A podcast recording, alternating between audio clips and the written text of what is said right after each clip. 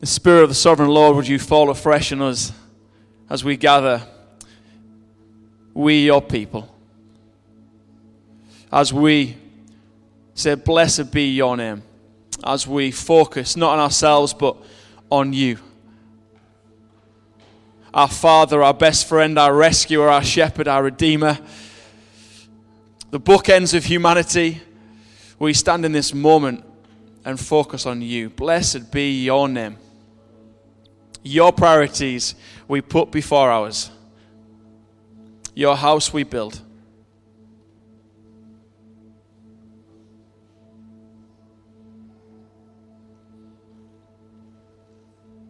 And the Spirit of God, we invite you as we continue through our word to come and shape us and challenge us, to come and meet each of us where we are, to fill us up, to shake off the dust of complacency that we so often get coming to church week in, week out. That, Father, today our expectations will be blown away as we think about you. Lord, today, would we get a glimpse of you? Would we see you in a fresh way? That, Father, we'd become desperate for you.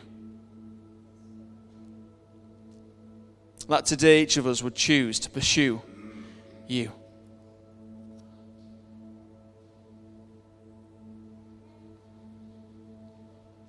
And all God's people said, Amen. Amen.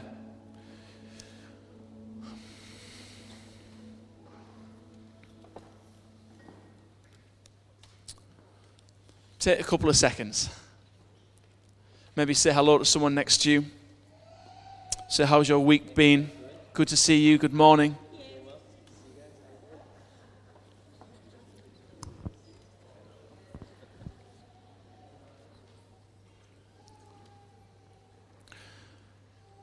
Good morning. Massive welcome to, uh, I can see just some uh, familiar faces and some new faces. It's really good to have you at Teesside Vineyard Church this morning. So good. For the last three weeks, just to bring you up to speed, we've been looking at this theme of um, prioritizing God in our worship and our praise. Uh, and often uh, in the start of January, uh, we kind of said, and we, I think we'd agreed, that lots of us rush into the new year with um, New Year's resolutions. Here's what I'm going to change about my life this year. And we thought, hang on a second, before we do all of that good stuff, let's allow ourselves to stop and focus on God and to say, You this year are my priority. And let the other stuff come from that. So we kind of finished that last week, but as we kind of, uh, I suppose, the last mini pause before we launch into a full on year of activities, busyness, schedules, uh, full calendars, you name it. Um, I wanted to talk this morning just to kind of cap the series off, really. And there's been some really good messages. Last week was really good. Uh, Nathan and Carson spoke just amazingly well.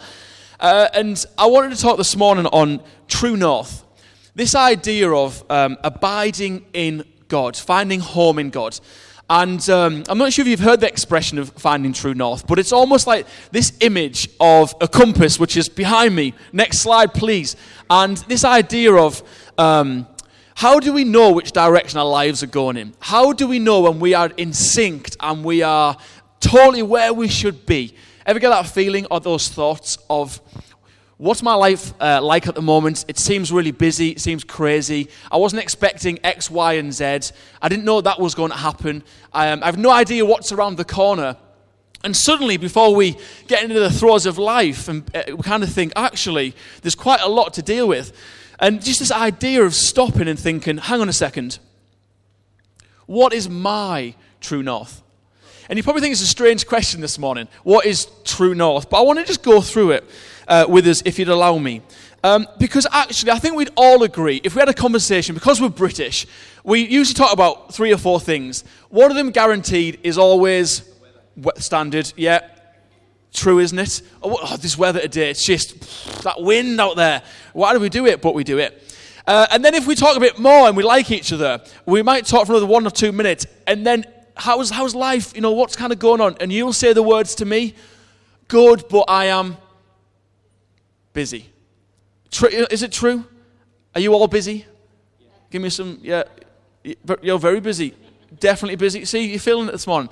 Um, this idea of being busy, guarantee it. First, you'll notice this week talking to people. Just have a little test, have a little smile on your face when it happens. Hey, how's it going, Janet?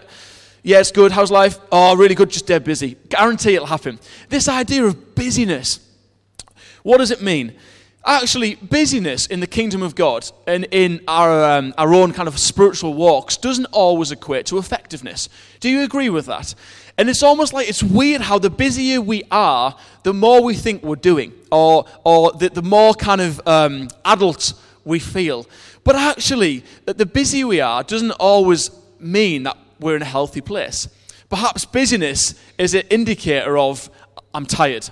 Something needs to stop. And there's that whole saying of uh, pressure busts a pipe. You know, the, the, the busier we are and the more we cram in, actually, something's got to give. Jesus modeled so often talking to people this rhythm of your soul is precious. You having a healthy relationship with Jesus is far more important than any full calendar. And it's this idea of actually, Jesus, as I think about my year coming, as I think about all of the pressures, all that's around the corner, it's not about the doing stuff, it's about the being. So, Jesus, before I launch into this year, I want to just focus and look at, the indicators of my life, the, the regular rhythms of study and journeying and fellowship and worship and prayer. These factors that keep our relationship with Jesus and us super healthy. And I think we're being missold a lie. So when we say we're busy, it usually means we're successful. Oh, I'm dead busy, loads on, it's just like 10 plates spinning. You're like, just honestly, it's hectic, Vincent, hectic. And you're like, man, Elijah's like just really successful. He's doing really well. Like, wow, 10, 10 plates spinning? Like, he's got loads going on. But actually, I think we're missold a lie. It's this idea of when we say we're really busy, I think there's some, some warning signs. So let's just take a pause this morning. Let's focus on the real, true north. What's the priorities in our lives that indicate healthiness and holiness over busyness and big bangs? And then, for those who have been Christians a while, would you say this is true as well? That the, the longer we kind of go and journey with Jesus, the busier we are for Him. So I'm cleaning church, I'm like seeing loads of people midweek, I've got my worship music on, I'm busy, busy, busy. That actually, we think the busier we are for God, the more it pleases Him. And that's a lie as well. So, you know, we, we can't do good works that suddenly get us great favor with God because He loves us as we are. It's not about us earning rewards, it's about us just being. So I just want to break down this kind of idea that if you're super busy, it means you're super effective, and you might be, and that's amazing. But actually, the busyness and the, and the kingdom busyness doesn't mean you exhausting yourself, doesn't mean you're being flat out and, and being ratty and no energy. Actually, it's these moments of pause, these moments of refreshment. So I've got a question for you this morning.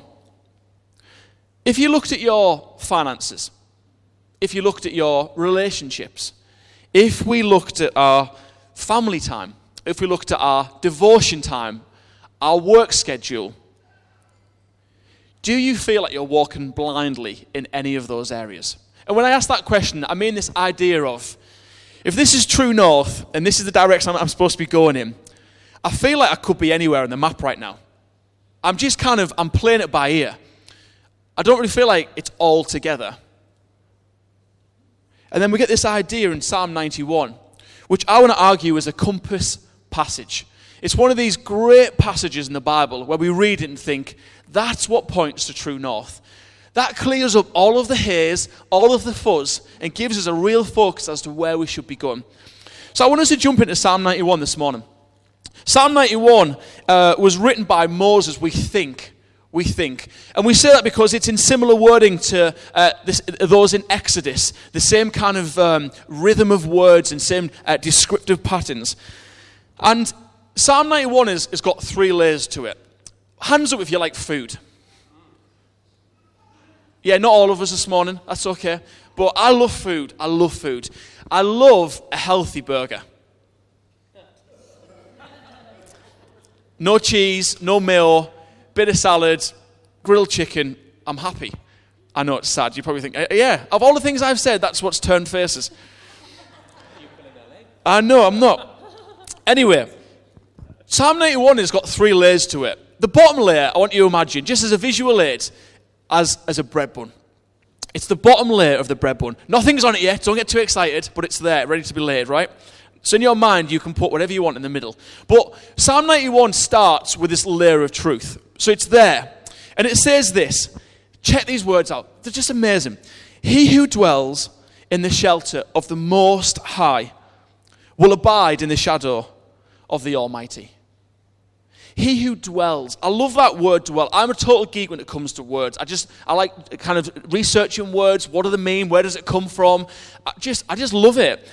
And actually, when we look at the word dwell, the technical meaning, check this out, means Uh, obviously finding home, a slight regular pause in the motion of a machine. A slight regular pause in the motion of a machine. I just love that because it almost speaks of this, this rhythm of just resting in the motion of the machine of our lives and dwelling and dwelling in the shelter of the Most High. I love it. Is it just me this morning? I just like that word. And then it says this I will say to the Lord, my refuge and my fortress, my God, in whom I trust. And we start, we start with this real layer of truth. This, just think about those words.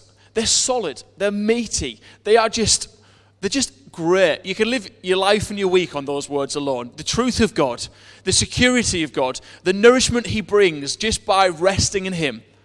I need to rest more in God. Do you? I love it. And then we get onto the real stuff. Now, you can fill this with whatever rubbish you want. This is the bit where you can go crazy, deep fried, uh, whatever you want, dodge the salad, or you can put salad in. You can go veggie in the middle if you want. You can do whatever you like in this middle section. So I like to think of this middle section as just life. So we've got the foundation, and then Moses chucks in these few verses that I think probably sum up you and I. It's the bit where we flap about at life. It's the bit where we try and guess what's around the corner. These are the bits where we are uncertain about what's to come, and we're writing everything down thinking these are the things that could happen. So Moses kind of pens these thoughts and for some of them, we're thinking, no, I don't face that, but we can contextualize them. And this is what he says For he will deliver you from the snare of the fowler and from the deadly pestilence. He will cover you with his pinions, that's his wings, and under his wings you will find refuge. So he's still kind of adding this layer of goodness. And he gets on to the bad stuff in a second. His faithfulness is a shield and a buckler. What's a buckler? Who knows what a buckler is? Rampart. Perfect. What's one of those? strong wall. Defenses, great, yeah. Um, and then it says this You will not fear the terror of the night, nor the arrow that flies by day, nor the pestilence that stalks in darkness, nor the destruction that wastes at noonday. Who's fearful of destruction at noonday this week? I mean, it kind of seems a bit over the top, doesn't it? This hyperbolic, exagger- exaggerating language. But we kind of get the image. You know, this is a guy who's brought people uh, through wilderness. This is a guy who's seen death. This is a guy who's been plagued uh, by diseases uh, within his own people. You know, he can visualize the things that can come against him. Then he says this A thousand may fall at your side, and ten thousand at your right hand, but it will not come near you. You will only look with your eyes and see the recompense of the wicked. Uh, so he's kind of just, as I said, he's, he's writing down all of the things that can come against us. Let's pause for a second. Focusing on true north, sometimes in life, we feel like things just line up, don't we? And we're like, wow, things have just worked out. Like, that was great, amazing. And then other times we're thinking, if those things just managed to come together, if we could just make it happen, I'd feel great. So Moses is kind of walking us through this, this idea of of when we come off true north, the things that can throw us and come against us. And then we add this third layer, the brioche bun. We add the top bit, where again Moses just adds this layer of truth. So we start with truth, the bit in the middle is what can come against us, then he adds this truth again. And he says this Because you have made the Lord your dwelling place, the Most High, who is my refuge, no evil shall be allowed to befall you, and no plague come near your tent. For he will command, check this out, for he will command his angels concerning to guard you in all your ways. On their hands they will bear you up, lest you strike your foot against a stone. Hang on a second. I'm sure somebody else quoted that in the New Testament. Who was it? It was Jesus. And I just, I love the fact that Jesus knew Scripture. I love the fact that Jesus went back to Scripture against the devil. He actually went back to this writing to use because he knows there's power in it. So I just want to highlight there's power in these words, guys. If Jesus quoted them to fight Satan, we've got to take comfort from these words. So Jesus kind of uses um, in his conversation with the devil, and for those who don't know the story, the devil appears to Jesus. He's like, "Hey, Jesus, uh, if you just worship me, I'll give you all the kingdoms in the world." So Jesus uses scripture, and uh, he's like, "You know, if you jump off there, off the cliff, Jesus, don't worry, no harm will come to you." So Jesus again just quotes scripture, this verse here. And then obviously Jesus hasn't eaten for a while, so the devil tries to tempt him with food and real physical stuff. And again, Jesus uses scripture. So Jesus knows there's such power in the words of Moses for his life that he uses them to fight the devil. And it's in Luke 4 he uses those words.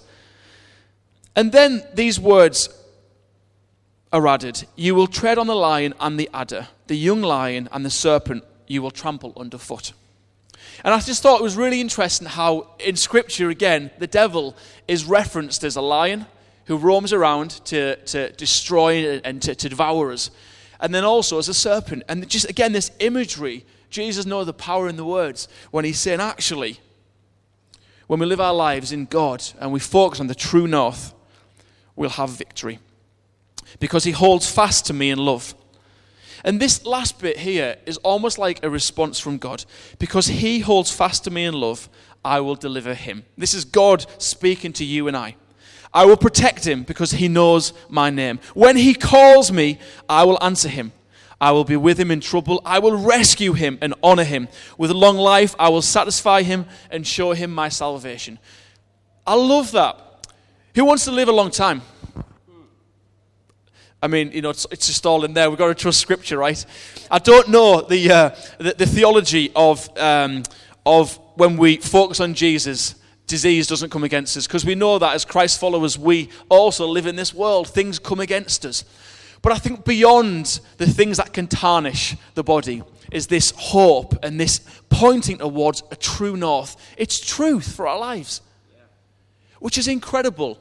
Deep truth that says, under the currents of life, there's a steady truth that holds us fast. So, true north, understanding what that brings. And I thought of, I had this image of a guy in a field holding a compass, just kind of trying to work out where he was going or she was going. And this idea of what does a compass bring? What does a focus on true north bring to our lives? And I thought of three quick things I want to share. Clearly, a compass brings direction. Do you need direction today? Do you need direction today? And this whole piece of scripture says to us that we can trust in the direction of our loving God. That we, this year, as we endeavor and we go after all that we want to do, before we do it, can say, God, I trust in the direction that you want to take me. That you want to take me, not I want to take I. God, I'm giving my life to you. Knowing our true north brings focus. So often I talk to friends or people at work, and I'm like, hey, you know, kind of tell me about your life. What's going on? Five years. If I ask that question, what's happening in five years? Where do you want to be in five years? And some of you in here are like, easy. I can give you 10 years. Here we go. Boom, boom, boom, boom, boom. For others are like, um, mm, uh, next week, like, um, I think I've got a couple of things on. And like, some of us really struggle with this sense of direction, like, what's going on? I always argue there's two types of people in this room. There's one that knows everything that's going to happen next week because it's in your diary. The others are like, diary? What is a diary? I haven't got a clue. And both types just frustrate each other. But God brings us together and there's different gifts. But it's this idea, it's this theme of there should be a focus for your life. When we follow Jesus and we make him a priority, when we spend time with him, we have a real focus for our lives. That focus uh, first and foremost is to worship Him. That's why this year we thought, let's do a series. Let's start by saying, before everything else kicks off, we want to worship you. We want to just say this year, everything that happens in my life, God, would you bless as we worship you? As we bring, as Jesus brings focus to our lives, as we worship Him, we also get passionate about what He gets passionate about. He's passionate about a couple of things. He's passionate about you, your mates, your family, uh, their mates, and their friends. It just goes on and on and on. And he loves the local church. He calls this place his bride. He has this picture of, of the bride and the bridegroom, of, of marrying uh, this, this blemished bride who he wants to make whole and perfect. And Jesus died so that we could meet him face to face without feeling guilty and tarnished and dirty and be whole and pure. Where he's bright. It's this beautiful relationship and romance. So when we worship him and live for him, it brings a focus. Is that making sense to anybody? Yeah. And for those who are thinking, I haven't got a focus, I'd love a focus. I want to just say a few uh, simple words at the end and pray and just invite Jesus into our lives. He will bring the focus. And then as we get a focus, we develop a purpose. We begin to know who we are, what's in us, and what that means for our lives. Jesus said in John 14, 6, we've heard these words so many times, but allow yourselves, like that song from, who is that famous woman who sits on that big wrecking ball thing and, who is it? We all got that image right now? I'll sing it for you if you want. It came in like a wrecking ball. Yeah, you, you know it, you're just teasing me. Allow, the, allow this wrecking ball to smash through your, um, your walls of same old this morning. Allow these words to, just to permeate in our lives and our souls. Jesus said this, pointing towards true north himself. He said, I am the way and the truth and the life. No one comes to the Father except through me. And Lord, as we think on those words this morning, as we think about finding true north this morning, Lord, I want to pray for anyone in this church today who feels without direction, who feels without purpose, who feels their life is just all over the place, or perhaps it's all together but is lacking you. Jesus, as we launch into all that this year brings, all that our lives bring, Father, we'd be stupid to do it without you. So, Jesus, we focus on you we think about in the New Testament time and time again where you just met people and encountered people face to face. And so often transformation was brought. And Jesus, the same is true this morning for all of us. That you want to meet with me. Not the person to my left or to my right. You want to meet with me. You extend an invitation to come and journey in life through you. We thank you for those words in Psalm 91, for that picture of starting our lives in truth. Knowing that whatever comes, your truth, your presence is more than enough.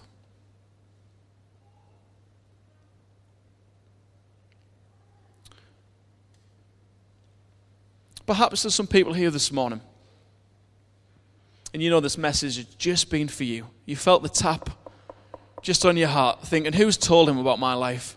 Who told him that? Church, let's be vulnerable this morning. Eyes are closed, heads are bowed, no one's looking, but perhaps there's a real symbolic Jesus, I'm waiting, I'm ready, I'm receiving. Just put your hands out in front of you. This picture of surrender, of, of receiving. Jesus, I've tried to do it my own way. I've tried and I've failed.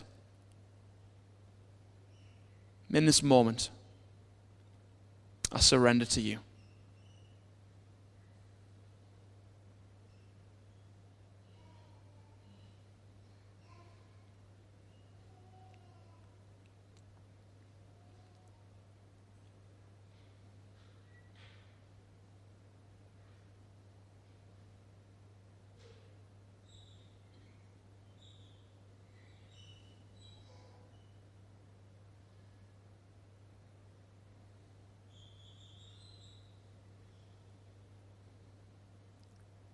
Let's just wait a moment.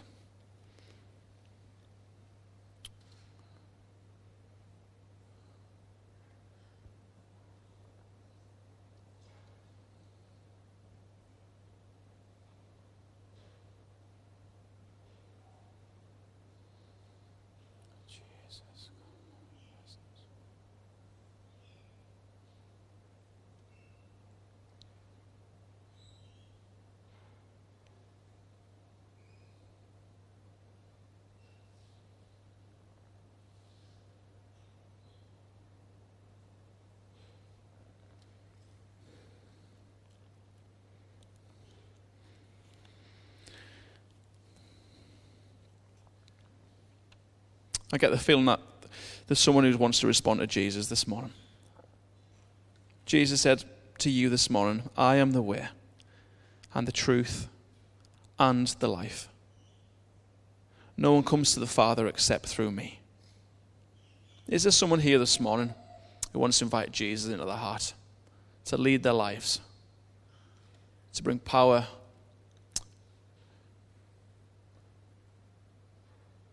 To bring life.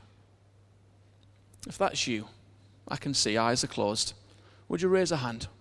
We want to pray for you. Incredible. Yeah. Great. Yeah, Lord, you see the hands. Thank you, Jesus, that you've called us this morning. Thank you that we're here by no accident. And Lord, we, we surrender and we invite you to come and live in our hearts, to lead us.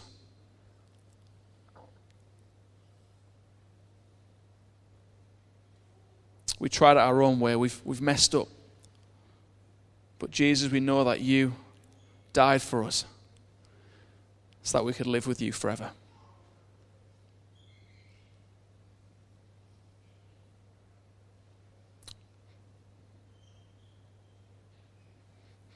Jesus, thank you for those hands this morning. Thank you for those hearts who responded. Would you fill them? Would you lead them? Would you take their lives this week and transform all that's going on? Incredible. Thank you, Jesus. And then, lastly, this is for us, the church. Can I encourage us to make His plans ours? To pursue His presence over our priorities? That right now, perhaps you want to declare it so the roof shakes or say it in the quietness of your heart, but Jesus, this moment right now, I choose to do it with you.